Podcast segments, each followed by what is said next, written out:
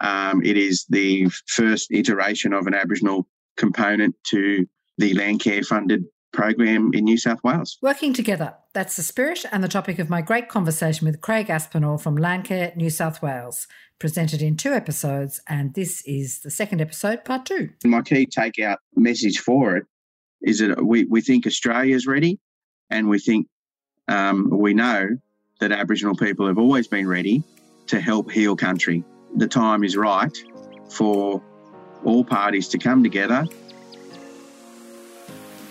Welcome to Nourishing Matters to Chew On, a podcast that takes its cue from big picture, healthy and sustainable food system agendas and digs in to explore their implications and how they are landing here in Australia.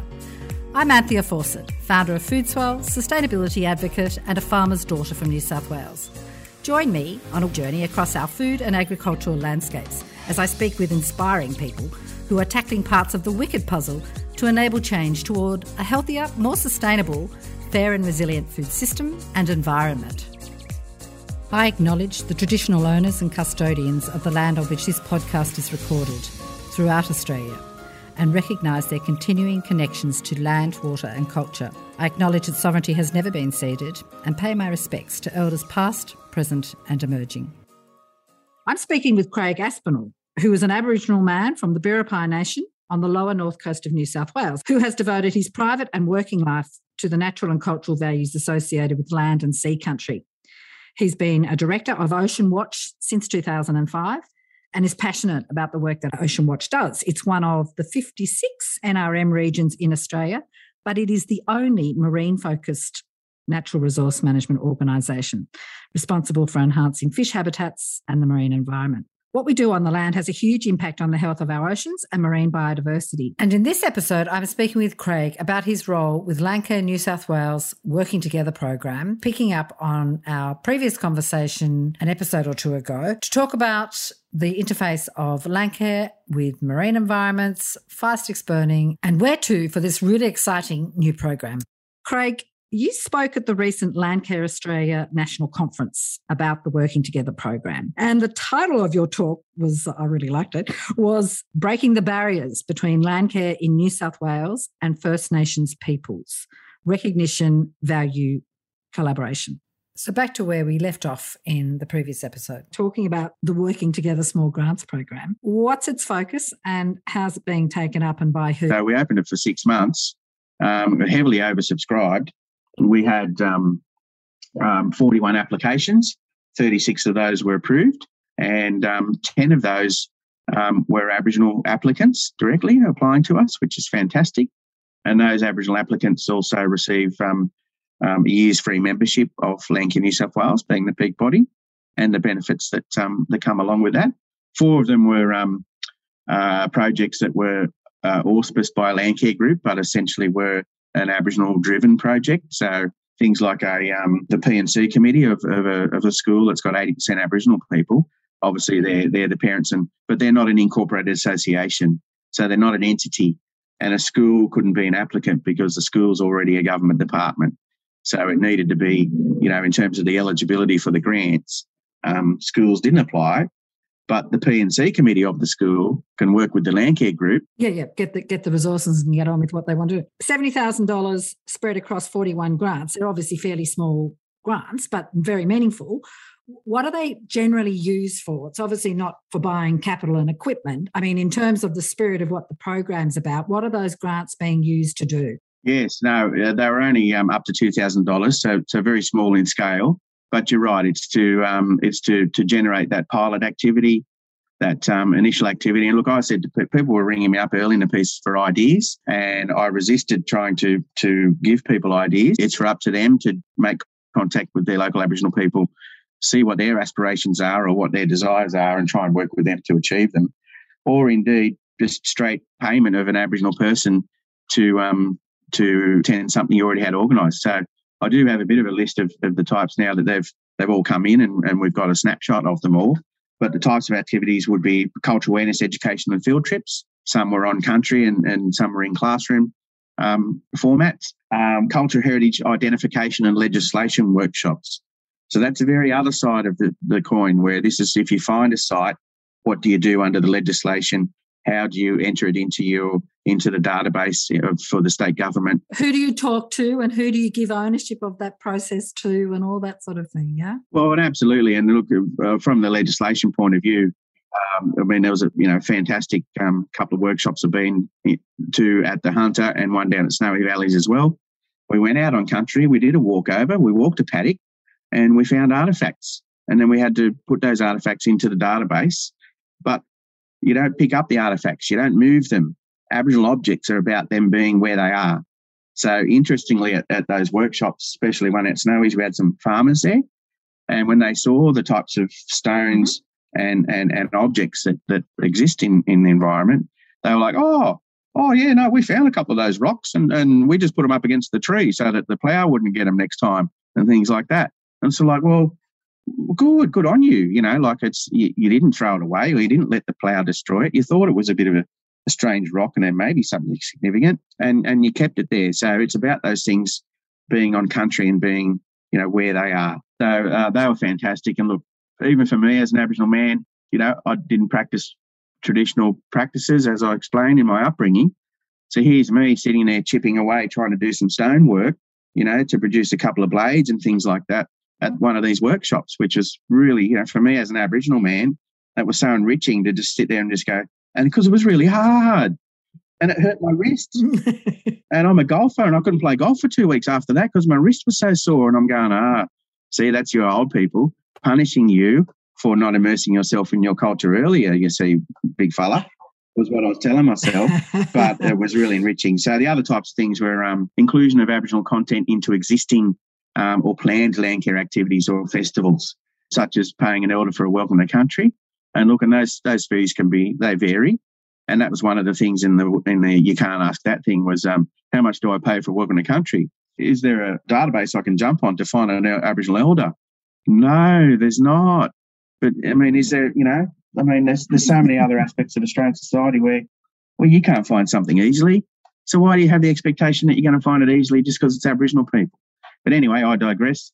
Aboriginal presenters. Uh, there was a fantastic day out with, um, hosted by um, Costa Georgiadis, who's a tremendous supporter of land care. But that was out at Forbes, and eco day with a bunch of school kids, getting uh, an Aboriginal guy in to um, do some activities with the kids. It was fantastic. You know, that was such a small amount of money and such big for bang buck to have, you know, 300 kids exposed to Aboriginal culture because of one little grant that I did helping pay for an Aboriginal guy to attend an event that occurs every year. That really it's seed funding for contact events almost, from which a whole lot of other things will flourish. It's beautiful. Yes, that's the word I was looking for. And I said, look, I don't care if you do poetry in the pub and you got Aboriginal people and land care people together.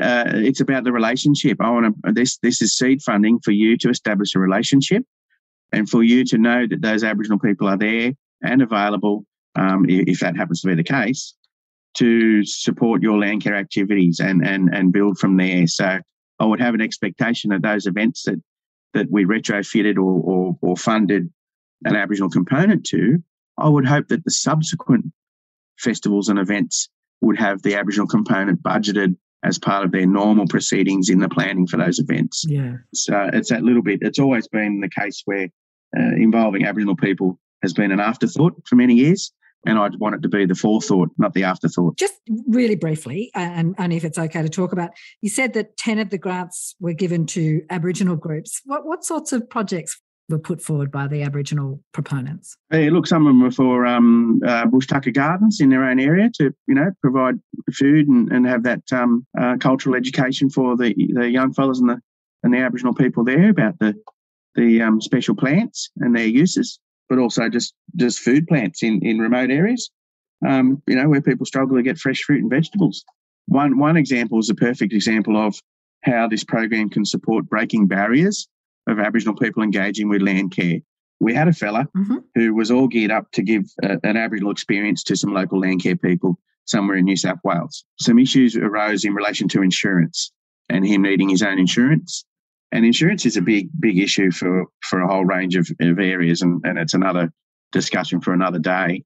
But um, the quote that he'd received was was quite, you know, expensive, greater than he'd, he'd, he'd had previously.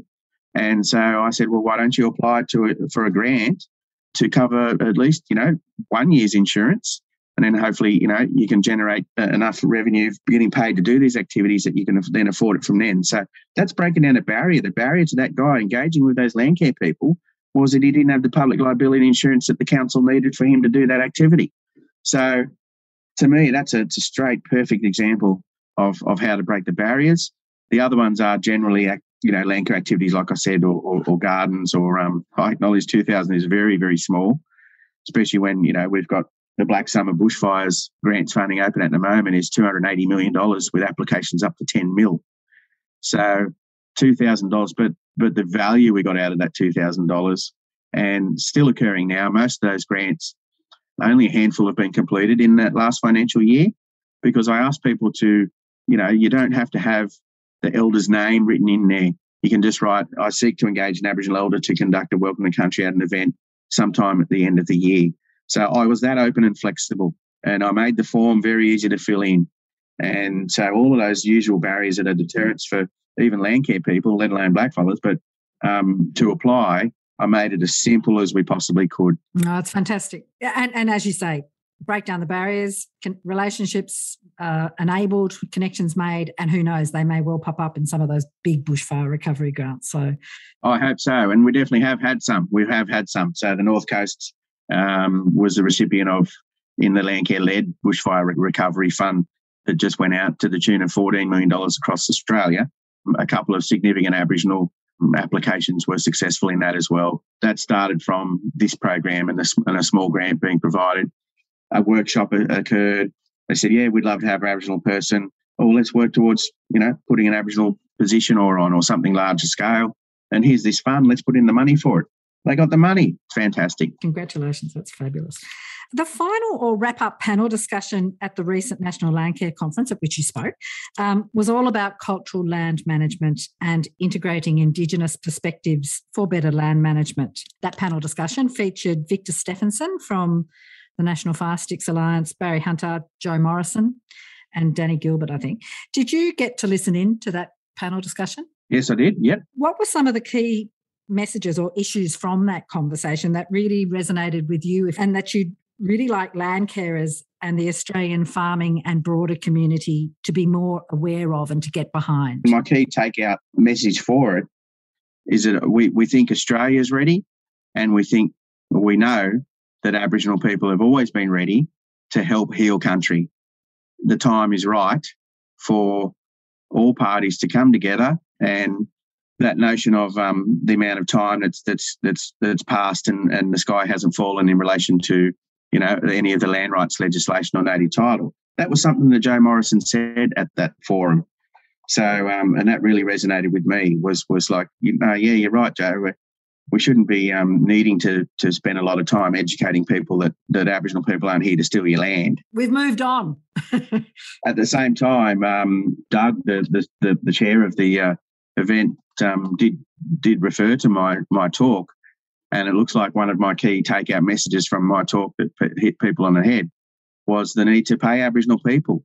You know where there's economic benefits, and you spoke earlier, um, right at the start, about you know some of these um, carbon economy and some of the investments that's going to come, and and landholders and farmers being paid now for biodiversity outcomes. You know we've got a situation where Aboriginal people were dispossessed of land now those landholders through a range of you know land management activities the landscape has led to its situation that it's in.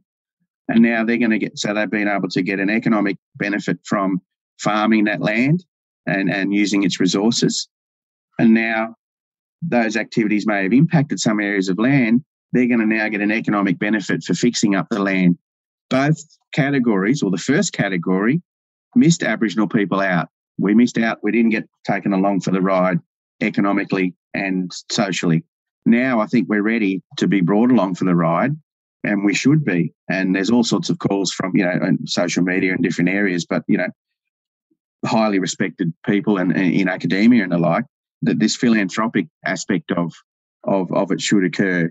So whilst Aboriginal people may not be the owners of the land that's, that's having the biodiversity or the carbon credits investment and things like that, how can we enable Aboriginal people to be the beneficiaries of those benefits? Obviously, having including in the way that land's managed, but also the returns for the carbon credits or whatever that, that are derived from those activities. Through the knowledge that they contribute to those new management practices, also to access to doing those practices on, on lands that they have access to or that they manage or in partnership with farmers and across the broader landscape. And also just just pull out your checkbook and, and just be a nice guy. And how about you reward these people who've who've sat back for whatever reason, have been at the lowest end of, of Australian society. And the closing the gap data reflects that. I'm not saying anything uh, infactual there.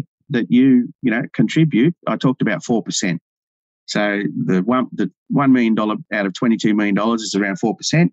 Aboriginal people are around four percent of the population of Australia. What is wrong with you donating four percent of your of your profits of a large company or a significant superannuation company or you know any large sort of um, activity going on, mining, agriculture, whatever it is? Is it not feasible for you to allocate four percent towards a philanthropic contribution to Aboriginal outcomes? And I'm not just saying gifting Aboriginal people cash. Healing people, healing country on country. Yeah, and investing in them and asking them, now, what do you want to do, you fellas? I've got 30 million here for you. Um, what are your dreams and aspirations? Well, we'd love a cultural centre there. We'd love to employ 10 fellas to manage that land there. And then you just help make it happen. So, one area that that, that uh, touches on, I mean, in the wake of the hideous bushfires, Aboriginal cultural burning uh, practices and traditional knowledge, you know, is really on the radar, not before time. And it's something that Aboriginal people and land care can potentially really move together on uh, across the landscape in ways that you've just suggested with proper funding and proper investment to really care for this place that is home to everyone if we want it. Practical issues around cultural burning on country. I think when we spoke earlier, you mentioned insurance and that's it's something that big conservation groups are struggling with. Would you like to just give a little bit of a snapshot of what the state of play is with cultural burning on country in the land care context? Yeah, no, look, and I'm I'm far from an, an expert, and you're right. The film that they showed uh, with Victor Steffensen and, and, and Barry Hunter was was very very moving for me. Hit the nail on the head. It it really articulates it perfectly. What needs to be recognised is that Aboriginal people are, are regaining this knowledge. So the the way to manage country by by burning in the northern savannah is very different to managing country burning in, in say the central west or something of New South Wales. The the you know the plans are different and, completely different, and, and people like Victor they they acknowledge that, and and he's had a lot of input into training and delivering workshops and trying to upskill New South Wales Aboriginal communities in cultural burning. But at the same time, he doesn't say, look, you have to do it my, my way or this way. He's just looking at the indicators in the environment. You know, the film that was showed at the national conference really pointed out to that. And he said, look, there's some areas we just don't use fire. There's some areas we, we still have to go in with and do cut and paint the weeds by hand because fire isn't the way to manage that particular country. And I guess in terms of um, the nuts and bolts of the insurance industry and, and Australian society, insurance industries don't do emotion, figures, it's risk, it's percentages, it's it's what's occurred in the past and what's about to occur. So that needs to be addressed in some way because we've got this uh, massive interest in cultural burning throughout, certainly throughout the land care community. I've got you know land care people, private landholders who are involved in land care, who are ready to do cultural burning now, are ready to pay an Aboriginal person to come and do their hazard reduction burning in a culturally appropriate manner. There are practitioners out there ready to be that service provider and are currently doing it. But when they have to rely on either a government department or some other body being there, or can't even get their own to cover, you know, the liability aspect of it, or can't even get their own insurance because we tried at Landcare New South Wales. We asked our insurers saying we think cultural burning is a landcare activity because you said that we're covered for weed, weed management, threatened species management, things like that. Well, feral animals, we're saying cultural burning is just a way of doing those activities. Oh, but only a Western way of doing it must be acceptable. So you're telling me that that the risks are greater with having a, a handful of volunteers dealing with with glyphosate and things like that and chemicals. You got machines, you got bulldozers, you got all these equipment that are used in in Western ways of of land care or land management or or conservation work. And yet you're telling me that, you know, Aboriginal people doing a little fire in the ground yeah, no, basically because of the bushfires. Um, anything that involves fire, we're not interested. So 50 underwriters basically said, we don't want to know about it, don't want to cover it. So that's market failure. So when you have market failure, what happens? well, the government has to step in and basically underwrite it. And that's what's happened with compulsory third party insurance. There's other sectors of, of society that have market failure. You know, the number of car crashes we have and things like that. Um, there's no way an insurance company would, would offer insurance for, for cars unless it was underwritten by the government. So that's the position that we've recommended from a Landcare point of view to government that um, this market failure, we've got tremendous interest. Even your government funding and your significant investment into NRM that you guys support has all cultural burning written in there, and you're all wanting it, you know, applications that have cultural land management processes in it, and that's all great. And these these land care groups might get hundred thousand dollars to do cultural burning, and then all of a sudden they can't deliver it because the Aboriginal people can't get the insurance to come out and do it, and it means that the landholder has to carry the liability.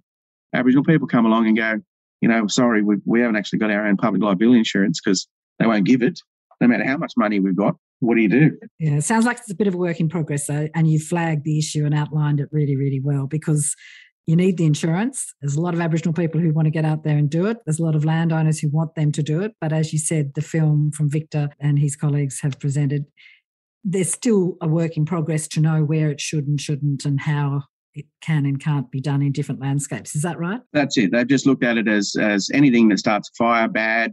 So, uh, but when you look at Victor's, you know, the explanation of it, and and you see the type of fire that's being created and the way it's managed, and that film demonstrated it. You know, they they started one for us to see there. It's low level, really low risk sort of stuff. And look, you can have your fire authorities hanging around in case you know stuff goes bad, and that'd be part of your your risk management profile. So Aboriginal people can demonstrate all of those things in terms of the risk management. So they just need the support and the awareness of the insurance industry. And maybe a one, you know, an insurer can take the lead on it, and you know, really, um, and I think they'll um, experience significant benefits if they uh, they were the first insurance company to back the cultural fire management industry in Australia. It's a real opportunity for a progressive Australian corporate out there. Thank you for that. And it is called cool burning for a reason. yeah. It is. Um, Craig, when we spoke a while ago, you referred to the Landcare Conference as an opportunity for a call to action and to grow working together. And you've spoken about that throughout our conversation in lots of ways. What's next? Where to for you and the program? We've got another action plan for this year with the steering committee, and we only just met a few weeks ago, so this is this is fresh off the press. Very timely to ask Anthea, but um, it's similar to last year. So we talked about the small grants program, and I wanted to say it's finished and we're not actually going to run that small grants program the same way. So what we're going to do is, and through various um, forums that we've had with the Landcare Network in New South Wales, the, the funded program coordinators I'm talking about, is um, to give them a bit more um, responsibility, give them that advocacy role. So rather than have the, the small scale activities that we talked about in those grants, having to come to me, do a grant application, write a contract, we're just going to give the regions of New South Wales a bit of a bursary amount and they distribute it as they see fit. I think everyone's sick of me whinging about pointing out that um, I'm just one guy for the whole state, you guys. So I think after 12 months building that confidence with these people, it's time for them to take a bit of a responsibility and um, and give them a bit of a small budget to do those smaller scale activities. The other aspect for this year's investment is and this is the real crux, is um, two significant large grant investments into two regions. And I sort of mentioned that earlier. North Coast was one of them, where they're going to put an Aboriginal position on. So this is this is me starting to test the waters of having an Aboriginal coordinator in each region. You know, there's a land care coordinator in each region. There are uh, 72 other local land care coordinators. Well, how about we have an Aboriginal land care facilitator or coordinator in each region as well for the next iteration of the program and the next business case. So this was a bit, it was a pilot program. Let's throw 4% of the budget at, at starting an Aboriginal thing, see how it goes. Fantastic. Um, I think it's really kicked goals, and that's, that's the feedback I'm getting from everyone out there. Sometimes small, detailed action creates huge outcomes for people out there. And it's, it's funny when you think something's insignificant to you in what you've done, to others, it can be hugely significant. And that's been a big realization for me. So one of the other ones was I was going to do a small grants program, Anthea, but the steering committee, we talked about this mentoring aspect. And I also talked about, pointed out the demographics of New South Wales as Aboriginal people. 70, nearly 80% of Aboriginal people in New South Wales live in urban and peri-urban situations, i.e., Sydney, Western Sydney. We have a lot of Aboriginal young people who haven't connected their country and culture. And I don't think that's a, a secret either. And there are a range of activities from all sorts of sectors often focusing on disengaged youth or those who are at risk or those who've had contact with the criminal justice system, and, and they are not excluded from, from what we're doing. Um, so we've come up with a Connecting the Country and Culture program for Aboriginal youth. We're going to support Aboriginal people to attend a camp or some sort of activity, and we're currently scoping out existing providers of those um, activities who are, are currently doing it, and there's a number of them. And basically, sponsor have a Landcare sponsorship of of a few cohorts of kids to go through in this financial year. Wow. Um, you know, probably in a school holidays or something. Get out, connected to country. It doesn't have to be their own mob's country. And a lot of these kids don't even know who their own mob is. And that's not what's important. It's about them getting out with some elders, preferably in the bush, getting them out of their comfort zone, and just just getting them on country and, and experiencing a cultural experience. And it's fair to say from the literature review I've done and some of the articles and media on these types of things, they have the potential to change a young person's life and really turn them around, give them a direction, at the very least, help them with their identity. And that's significant as well. We thought if we could change a few people's lives and turn a few young kids around, and they'll always remember that they were sponsored by Landcare They'll understand what Landcare is about. So that's a long term investment in in young people. Oh, Craig, that is so exciting. That that resonates with a few things that we're doing at Foodswell and that I'd love to speak with you about. I had a series of questions to wrap up with, uh, which which went to the heart of Ocean Watch, yes. which I know is one of your deep, deep passions. Ocean Watch is such an amazing organisation, isn't it? It is the national NRM organisation for our marine environment, and you're the you're a director of it. You have been since 2005. Yeah, look, and I won't take up t- too much time on, on this aspect, but I've always had an interest in in the marine environment. I grew up on the coast. I'm a coastie. I went surfing every day when I was a kid, um, fishing and everything. Growing up at beautiful Forster Tuncurry, how could you not do that? Um, no, you're right, and it's important that um, the marine environment doesn't get lost in the narrative of Landcare because it's always at risk. It's always been on the fringe, and and I've got interest in in the seafood industry as well. You love the ocean. You grew up on it. That's right. And I was involved many years ago in a, a, a project called Our Valuable Estuaries, which was really trying to paint that picture of the connection between land and the sea. You know, land that goes well inland, rivers flow into the sea. So your land management activities as a farmer, 50 kilometres inland or even 100 kilometres inland from the coast, the amount of sediment that you're putting into that waterway can impact things down in, you know, that the fisherman doesn't get his prawns coming out of that estuary, you know, that season. Project in that was here in Newcastle, and I'm proud to say that uh, we've got um, a significant uh, environmental area just near where I live, which is called Hexham Swamp. And Hexham Swamp had some floodgates installed many years ago so that the uh, land could be um, drained and used for agriculture for cows. At the uh, Catchment Management Authority, which I've worked at for some years, a huge project, significant project for them was to open those floodgates. It's been happening for years. People wanted the floodgates open, get the tidal flow back in, get the mangroves in, let's restore it to what it was. So that occurred, cut a long story short, that occurred, which is fantastic. But an old fisherman I spoke to, old, old Frankie Hyde, um, who's a boat builder and, and commercial fisherman in Newcastle, he said that following year's prawns were the best season they'd had for decades to me, that's that's a direct corollary to those opening of those floodgates and then seeing that environmental flows, the whole ecosystem being rebuilt. So no, I have tremendous interest in that area. I've been on the on the board for, for that amount of time. It started with that Our Valuable Estuaries project, which was about a resource for schools. So we've heard paddock to play. This one was called, it was under the, the theme of Ocean Watch's programs at the time, which is called Tide to Table. I love it. so it's uh, you know basically telling kids. Um, you know, we had fishermen doing presentations to kids at school, saying how they fished and what they used and what nets they used, and mate, those kids are so fascinated with that. And so I'm a really strong advocate for our primary producers of the ocean being considered equally on an equal footing, all aspects of society, as primary producers on the land. If they were as strong as as something like the National Farmers Federation. Hats off. We're going full circle back to Rick Farley again, Anthea. To some extent, the marine environment is always at risk of being left behind through policy and discussion and in land care. And so I'm particularly interested in making sure that the marine environment is always represented at the table. Oh, fantastic. So that might be yet another of your big uh, agendas for this project and for the connections around communities of practice, connecting Landcare and Ocean Watch. And of course, Landcare does have some, it has Ozfish and it has Ocean Watch, but there's huge opportunity to make those terrestrial and marine connections much more explicit and much stronger, aren't there? Yeah, absolutely. And it's all about providing food and getting plastic out of the waterways. We could go on about that for a few hours as well. Yeah, I just saw in the news last night a poor old whale had a big net entangled on him. And look, Ocean Watch has done a range of things in relation to ghost nets. The sea rangers in the Carpentaria were funded by us for many years to to collect the um, the ghost nets, and a lot of them come from Indonesia. It's not necessarily Australian domestic fishermen who are cutting those lines free. Yeah, yeah really bad for the environment, but uh, a great story.